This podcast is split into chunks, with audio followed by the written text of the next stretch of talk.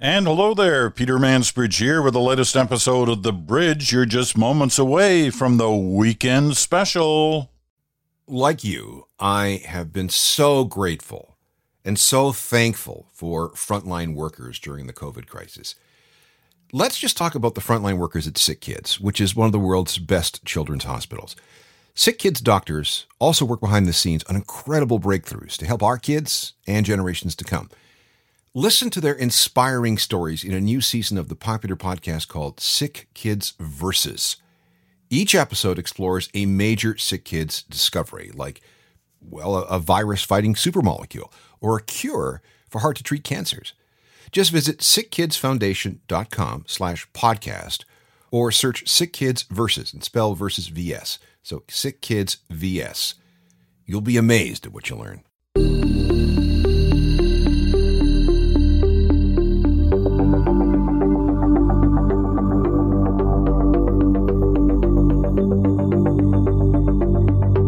Ah, yes, it's Friday. And we love Fridays. Weekend special means it's time for your thoughts, your comments, your questions. And it's been another week where the mail bag has been full with lots of thoughts from uh, many of you in different parts of the country and, in fact, different parts of the world. The worldwide audience of the bridge comes to the fore every Friday with the weekend special. Uh, so let's get her started with the uh, reminder that they come in no particular order, although I try to save one for the end that, I don't know, for me kind of sums up the week uh, in, in different ways every week. Not all the letters that uh, come in make it onto the mailbag, onto the on air edition and they don't always end up on the air in their entirety. I read all the letter, but I'll often just pick out a small part of it to actually run on the program. All right, the first one comes from Kuldeep Jassel. And you'll never guess what it is he does for a living. You may recall last week that we had on one of the podcasts a discussion about how there were beekeepers at a number of airports in the U.S. because it'd been a feature article in uh, in one of the airline magazines that uh, I get a chance to read every once in a while, and talked about how this had started in the last 10 or 15 years and had become a very productive area of the wide open spaces around airports to pollinate that land. And at the same time, it turned out that it, it had some impact on keeping away uh, geese and uh, the kind of birds that can cause all kinds of problems for aircraft as they're coming into land or taking off. Anyway, Kuldeep Jassel writes, because uh, I mentioned at the end, I wonder what's happening with Canadian airports. Kuldeep Jassel writes, Hi, Peter. I'm the beekeeper at Toronto Pearson Airport. Many Canadian airports have started to keep bees in the last five years or so. And then he goes on to give a link to the beekeeping situation at Pearson. It's easy to find. You just you know, go to the main website, torontopearson.com, and eventually, you know, click in bees and what have you, or just Google it and they'll, they'll uh, take you there. Um, so I thought that was pretty good. It means we have a beekeeping audience for the bridge. Here's another one, same topic. Uh, it's from Anna in Ottawa. Anna has chosen not to uh, share her last name with us. I always prefer when you give your full name and where you're writing from. We'll let this one pass because it seems pretty pretty legit. Hi, hello, Peter. I'm in good company during my daily walks with the bridge. In response to your interest in the bees in Canada on your Thursday show last week, the new Senate of Canada building in downtown Ottawa also has an apiary. So, all those people who say there's no value in the Senate, those senators do nothing.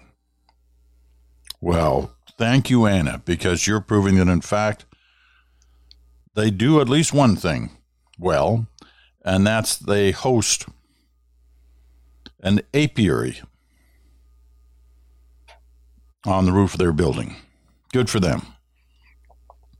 The building is of the former Government Conference Center. Many of those great constitutional conferences of the 70s and 80s, and I think into the 90s, took place in the Government Conference Center, which before it was a Government Conference Center was, you guessed it, the original Ottawa train station. Trains used to come in, come right up alongside the Rideau Canal and go right into the main train station, which was right there at the corner of, well, it's right, it comes right up to um, Wellington Street there. Right across from where now is the Westin Hotel. Now, I remember that train station because when I was in the Navy in 1966, for Christmas of 1966, I was posted on the West Coast. I was on uh, in Victoria at Esquimalt, and we took the train. We were allowed to go home for Christmas, so we took the train all the way from Vancouver to Ottawa. And I remember because it had been the first time I'd been away from home for any length of time. And I remember well the train pulling into the Ottawa train station. And my parents and my girlfriend at that time were there to meet me in the train station. Anyway, apparently they've got a an apiary on the roof of the building. The Ottawa Citizen did a feature, so same thing. Go to ottawacitizen.com and uh, you know try to look up the uh, the bee story if you're interested in that. Apparently, they have 750,000 bees. Okay, that's the buzz on that story. Rebecca Hack from Port Perry, Ontario writes Thank you for talking about the Canadian connection to the Netherlands during World War II. This is what we, we did this yesterday because it's anniversary of the liberation of the Netherlands, a good chunk of which was done by Canadians. Both sets of my grandparents were children, and they have many different stories about the Canadian soldiers. They immigrated to Canada after the war, either on their own or with their families all because of Canada's involvement. My grandmother was even featured in a newspaper because she came with her parents and brothers and sisters on a plane, and she adds a picture of that plane, and it's it's great. It's an Iceland Airways. It's hard to say for sure what it is. It looks like a DC four, maybe a DC six. Um, that landed somewhere in Canada, and all the kids are lined up by height. okay, the shortest on the left of the picture up to the tallest on the right of the picture. But Rebecca adds at the end, I would not be here today if the Canadians would not have been there and helped the Dutch during the war. Hey, we got there just in time. It was a dire situation in the Netherlands when the Canadians arrived there and liberated the Dutch in late April of 1945. And the final liberation was on May 5th, so just a couple of days ago. Uh, in fact, had a number of letters and comments about the Dutch story because it's a wonderful story. Um, I'm on the board of Historica, and so we released just last year on the 75th anniversary of the liberation of the Netherlands, we released a Heritage Minute. Very, Uh, just a great one. The, those minutes are so good. They're so well done. I mean, obviously, I'm biased. I'm on the board, but man, they're that team that puts those together are some of the best visual people that we have in this country because they condense into a minute, a, a, you know, an often involved story. Um, but they do it in such a way that it grabs your attention, makes you proud to feel Canadian and be Canadian. And they're often very emotional stories. And that one is, especially so. And yes, that's my voice at the end of it. Um, anyway, here's another letter. And it comes from my good friend, my colleague, my buddy, my co author of Extraordinary Canadians, Mark Bulgutch. Because Mark and I had been to the Netherlands a few times doing these stories. Your words about the 50th anniversary of the Dutch liberation by Canadians brought back many memories. General Kitching's summoning the ghosts at the surrender table, the mother of that little boy who wanted him to know what a Canadian was. There was another moment I will never forget. I was with a group of CBC people in the town square of Apeldoorn as our technical people were laying cable to get us ready to broadcast the big parade on the weekend. Suddenly, a woman approached us from the bakery carrying a basket of muffins. She said she was so thankful to us for liberating the Dutch, she just had to give us the muffins. I told her it was very nice of her, but just for the record, I was too young to have liberated the Netherlands. This is Mark talking to this woman. I wasn't born until several years after the war. Doesn't matter, she said. You are a Canadian. You fed us at the end of the war. Now I'm going to feed you. It was hard not to cry. And I, if you've been to the Netherlands and almost anywhere you go there, if you say, hey, I'm from I'm from Canada, I'm a Canadian, or if you're wearing a you know Canadian flag on your bag or on your jacket or something, they'll notice you, and it is remarkable the way they greet you and look after you and care for you. All because you're Canadian. All because 76 years ago, those young guys, and they were all guys at that point, the women came in the year that followed uh, the liberation to help rebuild.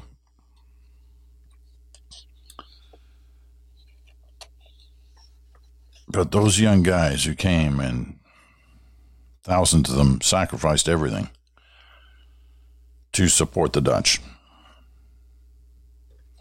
And that relationship with the Dutch is very strong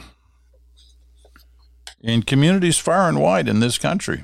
Here's one of them. Annette Garneau writes to me from right here in Stratford, Ontario. Today's talk about the liberation reminded me of an incident I hadn't thought of in years. In 1982, during a gap year backpacking trip in Europe, I was on a train in Holland near Arnhem. I had my backpack with its ubiquitous Canadian flag on it, propped against my seat.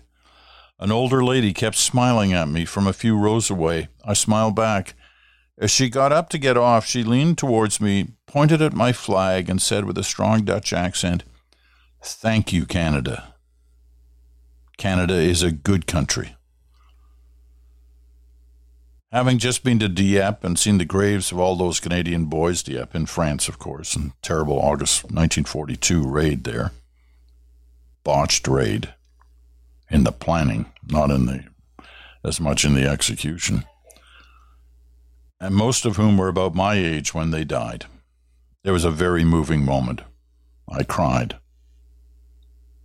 And by the way, the beautiful orange tulips at the Dutch Memorial Gardens by the Lions Pool, that's here in Stratford, just down the street from here, are especially beautiful right now. There were young fellows from Perth County who were part of the liberation of the Netherlands, of Holland. the area around Apeldoorn and elsewhere. And there's a Dutch Memorial Gardens that's supported by the Dutch, just like so many other spots in Canada. And I think a member of the Dutch royal family was just here in the last year or two and walked in those gardens. And we're talking about small gardens. This is like smaller than most people have in their front yard. But it's there, lest we ever forget. Because the Dutch don't forget. Now here is a sign of the times, and it's going to lead us into our uh, into our break before we start off the next section of uh, the weekend special. This, I think, is a sign of the times. I saw it on. Now you know I can't remember. It was either on Instagram or or it, it came in my junk mail. But it's from a company called Key Masks, and they have all kinds of fancy masks you know, masks for women, masks for men, masks for kids.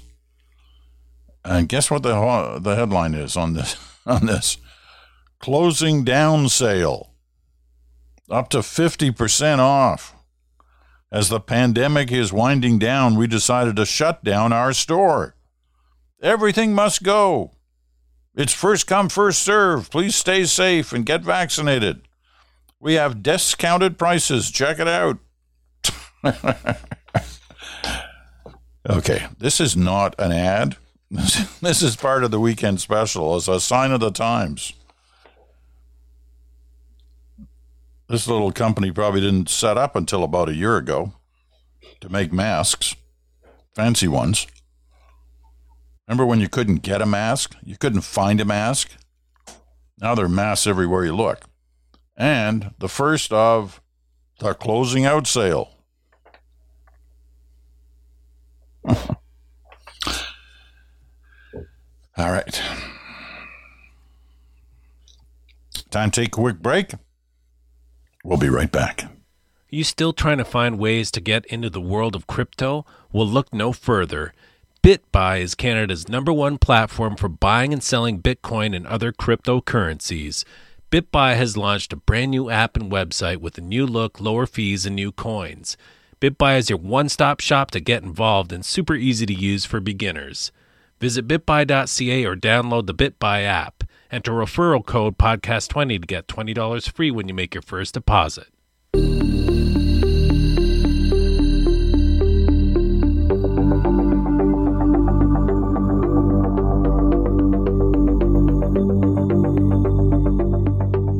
Mansbridge once again. This is the weekend special right here on the bridge.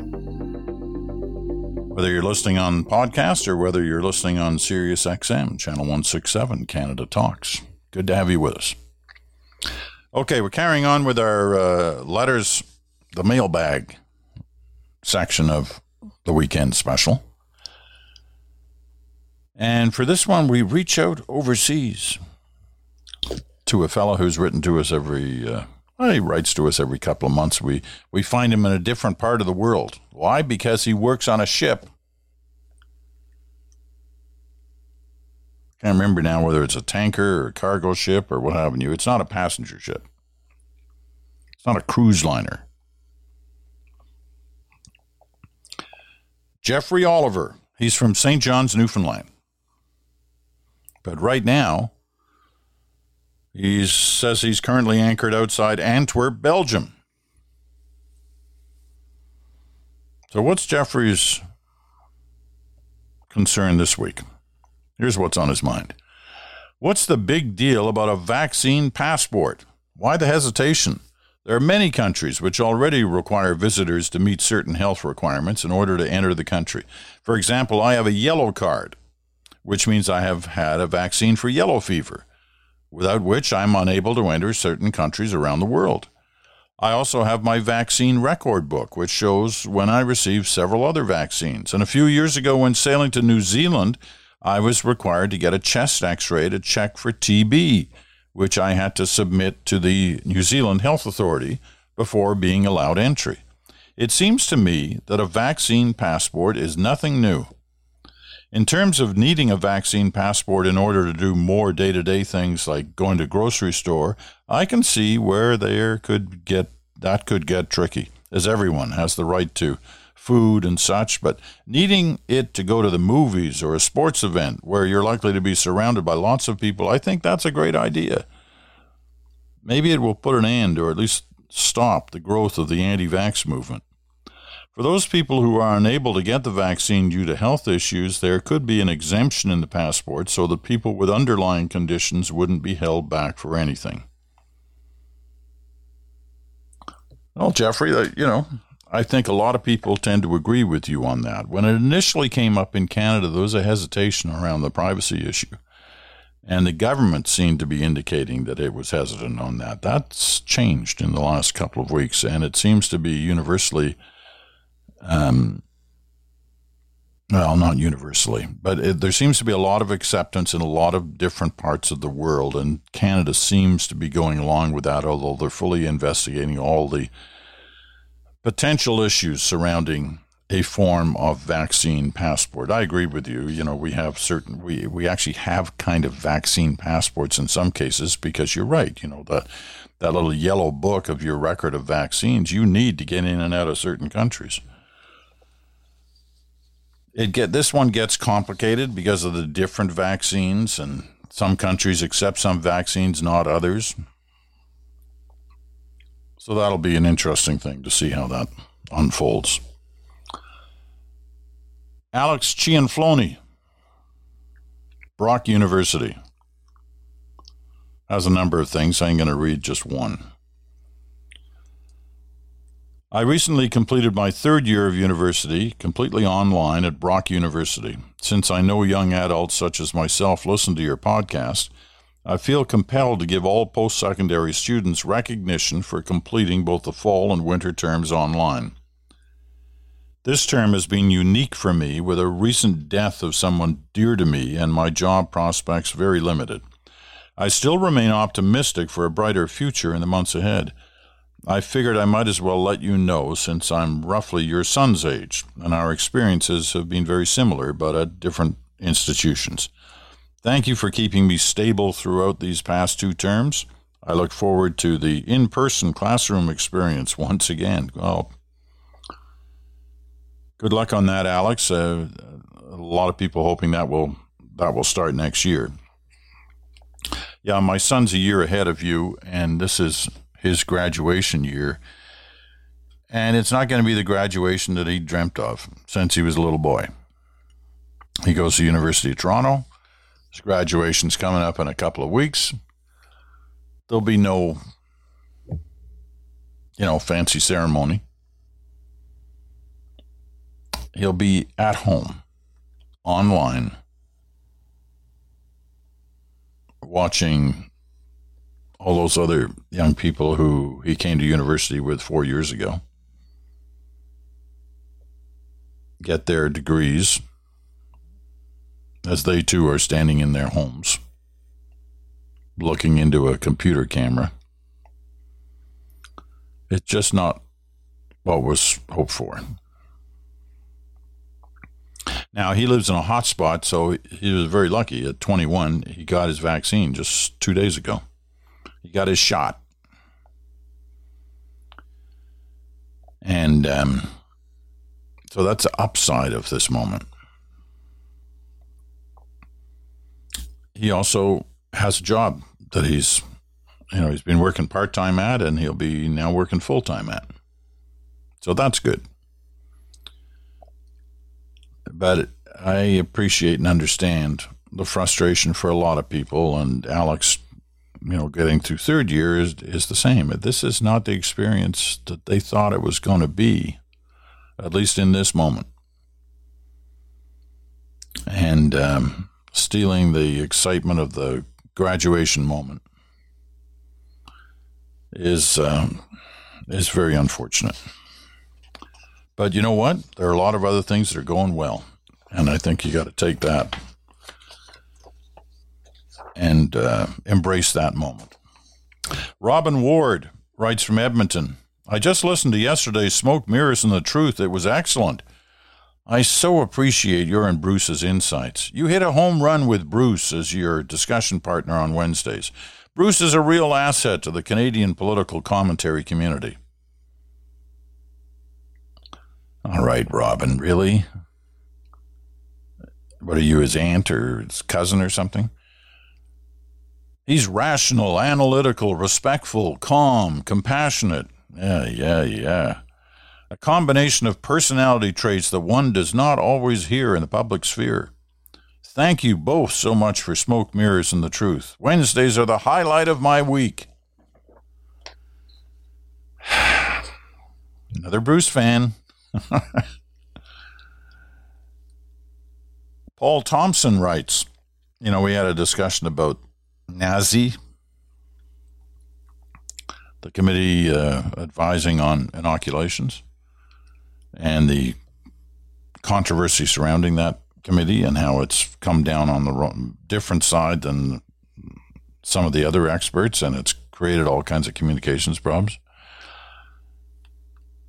Paul Thompson writes, Nice program today. I'm delighted to hear you and others shedding light on NACI and specifically what you refer to as their communications problem. I was, de- this is an important part. So, Robin Ward in Edmonton, you better be listening to this. I was delighted to hear you suggest to Bruce that he was being rather generous in his appraisal of their, in my view, irresponsible actions with regard to vaccines a little knock at the perfect prince there. I think the doctors you have on each week are great, and I cannot thank you enough for your insightful discussions. Hey, we're lucky to have Bruce with us. There's no doubt about that. He's a big factor in the weekly uh, unveiling of the bridge and the Wednesday program, obviously, in particular. He's been great, and he's a longtime friend of mine. Uh, Graham Mount writes from North York, Ontario. I enjoyed listening to Isaac Bogoch's uh, candid take on Twitter when you had him on as a guest this week. I'm wondering if you have the same it's net negative view that he does of the social media platform. Twitter can be such an amazing tool. All you have to do is look at what's happening with the Vaccine Hunters Canada Twitter account, started by a small group of people who sought to share valuable information about where folks can access a vaccine. It's helped thousands of people across the country get vaccinated. Sure has. I do worry about the negative impact Twitter is having on your young on our young people. I'm in my mid 20s. I'm thankful I didn't grow up with Twitter the same way teens and young folks are today. Too many people say hurtful things and are able to hide behind a screen with no consequences. And then there's the misinformation problem Dr. Bogoch spoke to when you had him on the show. What's your view? Is Twitter more bad than good? Isaac Bogoch, of course, is the one of the top ranked infectious disease specialists in the country, and we have him on often as a part of our doctors group it gives us an assessment every Monday of sort of where we stand on things. Um, what's my view? Well, I kind of hinted at it, well, more than hinted at it uh, in in the conversation with Dr. Bogoch the other day. But here's how I replied directly to uh, to Graham um, because I dropped him a quick email back uh, the other day. What I said was, it's in your control, is what I tell most people. If you want garbage, you follow garbage. If you want smart stuff, you follow smart stuff. So, more good than bad if you're smart in your choices. If you're not, mm, then it's more bad than good. and that's a pretty simple, I mean, you do control what you follow. You can block the garbage, you can never follow the garbage. There's lots of smart people, smart organizations that you can follow. And just ignore the crap. Um, Barb King. She loves Isaac Bogoch too. He's from Alberta, deserves an award, says Barb King. I'm writing to you from a recently designated, just yesterday, hotspot, which is a wonderful southern Alberta town named Okotoks. First, I wish to thank all the residents of this province who've done their civic and humanitarian duties these past several months to follow the COVID guidelines and adhere to the restrictions, keeping themselves and others safe, and who have been going for their vaccinations when given the opportunity to do so. Second, it's my hope that recent events such as the Bowden Rodeo that made national headlines does not leave the rest of the country with the misleading impression that what the government and the Alberta Health Services ask us to do is not being followed.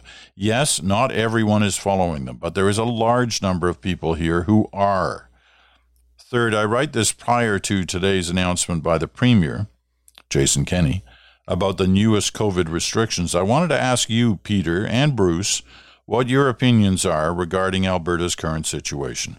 What crucial next steps would you recommend be taken? Lastly, with all hope and optimism, I know that the majority of Albertans will do their part to get us through this. With much gratitude, I say thank you to all the healthcare professionals in this province who are working so hard to battle this virus. Barb, I'm not a doctor. I'm just a journalist and a retired one at that. And I don't think it's for me or for Bruce uh, to tell anybody what to do. All I would implore with governments and and healthcare professionals who are, have a responsibility to talk that they are open and as transparent as possible that they deal in the facts and that we deal in the facts.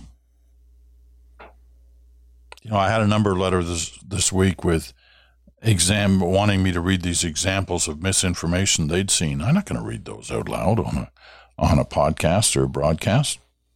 All that does is further the misinformation. Doesn't matter if I say it's garbage. To some, it won't be. So I don't go there. All I ask is that the, those who are dealing with the public are as transparent as possible and that the public listens and uses a degree of common sense.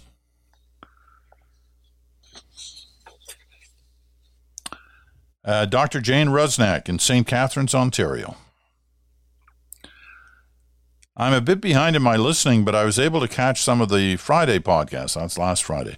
One listener was lamenting about how could they convince vaccine hesitant family members to get vaccinated against COVID-19. One of my practical and entertaining patients had a great approach for his wife.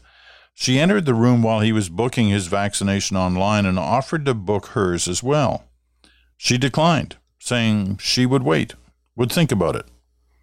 He told her, Suit yourself, but the first chance I get, I'm out of here to Mexico, and I guess you'll be staying home.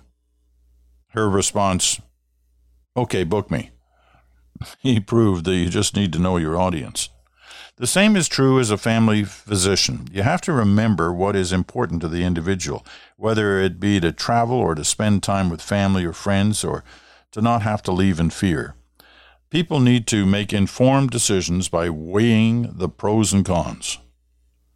But as a bottom line, the potential benefits significantly outweigh any potential risks and the risks and consequences of COVID 19 infection are too great. I have, however, been known to add a few pleases when I ask them to seriously consider vaccination. Always good to hear from Jane Rusnak. Dr. Jane in uh, St. Catharines. Excuse me. Nancy and Dave Mills write from Halifax, and we're getting uh, down to the end here. I think we've just got one more after this. Nancy and Dave Mills.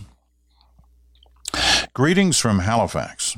As you know, recently the COVID floodgates have opened in our province, and I want to thank you for having Dr. Lisa Barrett on your podcast last Monday, uh, Tuesday to discuss the dire situation we now find ourselves in. I wept twice today the first time was during the daily COVID briefing when our premier announced that two people had died from complications of COVID in the Halifax area. One was a woman in her 50s. I'm in my 50s, so maybe this is why it struck me so hard. and a man in his 70s. Both these individuals died at home, and one of them had not even been identified as having COVID. This was an incredibly sad piece of news to hear on top of the announcement of another new daily high case count from our province. The second time I wept today was hearing Dr. Barrett tell the story of the young man in ICU gasping for breath. It was heartbreaking. The latest wave of COVID has crashed ashore here in Nova Scotia and it has shaken us.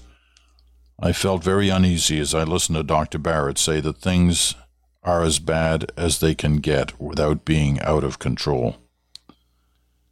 But as I reflected on the conversation, I actually listened to it twice. I hung on to the words of the young man in the ICU. I'll get there, he said.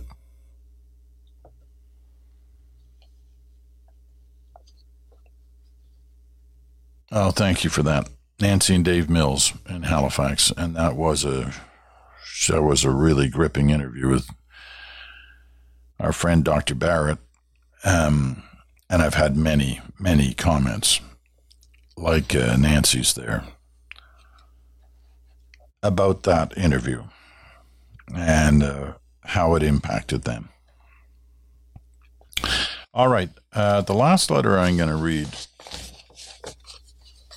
um, it's not long, but it's not short either. And for some reason, in the transmission of it over email, I can't format it in a printing fashion to be able to read it comfortably on air. So I have to actually move my laptop in here. Um, so there may be some sort of kind of crashing and banging here for a moment. Uh, it comes from Chantel Corsi. I, I don't think Chantel. Oh, I, you'll you'll understand here in a minute why she doesn't say exactly where she is. Hi, Peter. It's been a long day, and I'm probably too late sending you in my input for the weekend special. No, you're not too late. This came in during the night. This is an exceptional week for my husband and I. I can honestly say I cannot provide you with a location of where I am writing from because we're on a one way cross Canada road trip in the midst of moving from Vancouver to Ottawa. Well, so it's not quite cross Canada, but it's a long way. Yes, this is the worst time ever. We've been planning this move for a couple of years mostly to be back with our families. Little do you know that you've been accompanying us this week as we drive across Canada by listening to your podcasts. We are now in Red Rock, Ontario. We decided to drive instead of fly to give us time to reflect, and it's a great plot device for the bridge between one chapter to the next. The drive also makes it feel almost normal again, and we're getting a bit of a reprieve from the constant pandemic reminders. I'm posting our daily road trip adventures on Facebook so that our friends can accompany us virtually. Based on their comments, they are all chomping at the bit to travel again, aren't we all? Eh? What a vast and beautiful country we have with amazing topography, ranging from having the mountains in your face to that flat part in the middle. Manitoba is astonishingly flatter than Saskatchewan. Well, parts of it anyway. The drive gave me time to think about a few random bits I would like to share with you. You may recall that back in late February I wrote to you asking about vaccination advice for my pregnant daughter who's in a frontline who is a frontline nurse. Thanks to Dr. Bogoch's answer on your podcast, she got vaccinated. In hindsight, that was the best decision given that pregnant women are very vulnerable to the variants and are now considered a priority for vaccination. I can't thank you enough for asking the question. That was very kind of you, and it made a real positive impact on our family. Both my husband and I got the AstraZeneca vaccine in BC about three weeks ago. We're hoping to get our second dose in Ontario. I'm concerned about falling through the cracks due to the timing of our move. it would be great if you could confirm this with one of your guests during an upcoming podcast. All I can tell you is you'll get your second dose, but it's going to take a while. I mean, I got AstraZeneca as well in late March, and my appointment uh, for my second dose isn't until late July. It's going to take a while. My husband has been wondering if both doses of vaccines are the same or different. Lo and behold, you answered this question during Monday's podcast with Dr. Bogoch. That's right. They're exactly the same, first and second doses. And they may even you may even be able to mix brands, right? You could have had an AstraZeneca for first dose. It's we're still waiting on a decision, but it seems likely, not confirmed, that you be able to take, say, a Pfizer or a Moderna as your second dose. And that may be needed because of supply issues. As you know, most provinces now have roadblocks to enforce the travel restrictions. We did not come across any except for two. One in BC, where the RCMP was off to the side of the road, not stopping any vehicles at the border between health authorities. And a second at the Manitoba Ontario border. The OPP stopped all cars to ask why we were traveling. We were provided our response, and they did not ask for any documentation. Told us we would not believe just how many people are moving from BC and Alberta to Ontario. Who knew? I'll say, who knew that? I haven't heard that. We actually saw the sign of the longitudinal center of Canada just outside of Winnipeg. Thank God we're not going to be, we're not going to Newfoundland. you don't want to say it like that. We could all be so lucky to go to Newfoundland and stay in Newfoundland, live in Newfoundland spectacular scenery, great people, fabulous food, and Mark Critch. I mean, what more could you want? Electric cars. I recall the episodes you did with Bruce on electric cars. A listener had a question about charging stations. We saw quite a few in BC, but they seem few and far between in the prairies. It might be because we were mostly off the Trans Canada Highway until close to the Manitoba Ontario border. I'll be on the lookout for charging stations while we cross Ontario. Talking about cars, here's a bit of trivia for you and your listeners. Did you know that the world's biggest tandem and axle truck is in Sparwood, BC? I did not know that. And she includes a picture. It's big. Last but not least, I gave your book, Extraordinary Canadians, as a Christmas gift to my brother in law, whose name is also Peter. He really enjoyed it. I have a suggestion for a sequel if you're considering writing another book. Perhaps you could uh, dedicate a book on extraordinary Canadian elders. They have such fascinating stories and wisdom to share. I'll never forget when I asked my friend's elderly father about his days as a World War II pilot with the UK's Royal Air Force. His face immediately lit up, and he went into great detail recounting his war stories. He said he was never he has never come across such an exhilarating time since then. I now wish I had written down his stories before he passed away. Sorry for the long email. I'm a bit too tired to edit for brevity. I totally understand if you don't share it, and I thank you so much for reading it. Have a great weekend. a great letter. And, you know, I'm sure you've had lots of time throughout that journey to be thinking about all kinds of things. But I think you should know that a lot of us envy you that you've got the time to do a cross Canada trip. I mean, I love flying, as all of you know, and I cherish those times that I crisscross the country, getting to see different cities and meet different people. But I miss the time that you used to take. You know, I started this broadcast today talking about the train ride I took as a 18 year old heading home for Christmas from Vancouver to Ottawa. You know, seeing the prairies, seeing the Rockies, going through northern Ontario, doing all that. I can't remember how long it took, you know, two or three days. Relaxing. It was great. Now it takes two or three hours in a plane. And you got to hope for a clear sky to be able to see anything on, on the ground. But we got a great country. Lots to be proud of in our past and lots to be proud of in in our present, including those amazing people who are doing things to help others through this pandemic. So I think we all felt for a moment, anyway, part of your journey, your cross Canada journey right now. And so thanks so much for taking the time to A, listen to the podcast and B, drop us a line. Safe journey. And for all of you, safe weekend. We're at the weekend.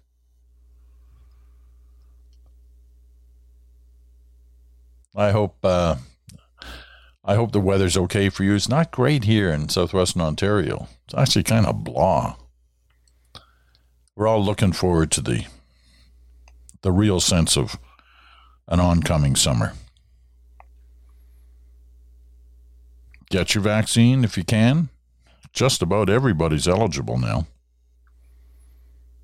But it takes persistence on the phone, online, to get an appointment. But you can get one. So do it. And stay safe. Just because you've had a vaccine doesn't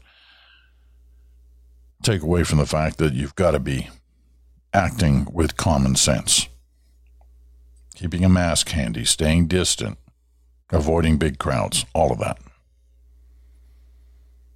So have a great weekend. Look forward to talking to you again next week. I'm Peter Mansbridge. This has been The Bridge. Thanks for listening. Talk to you again on Monday.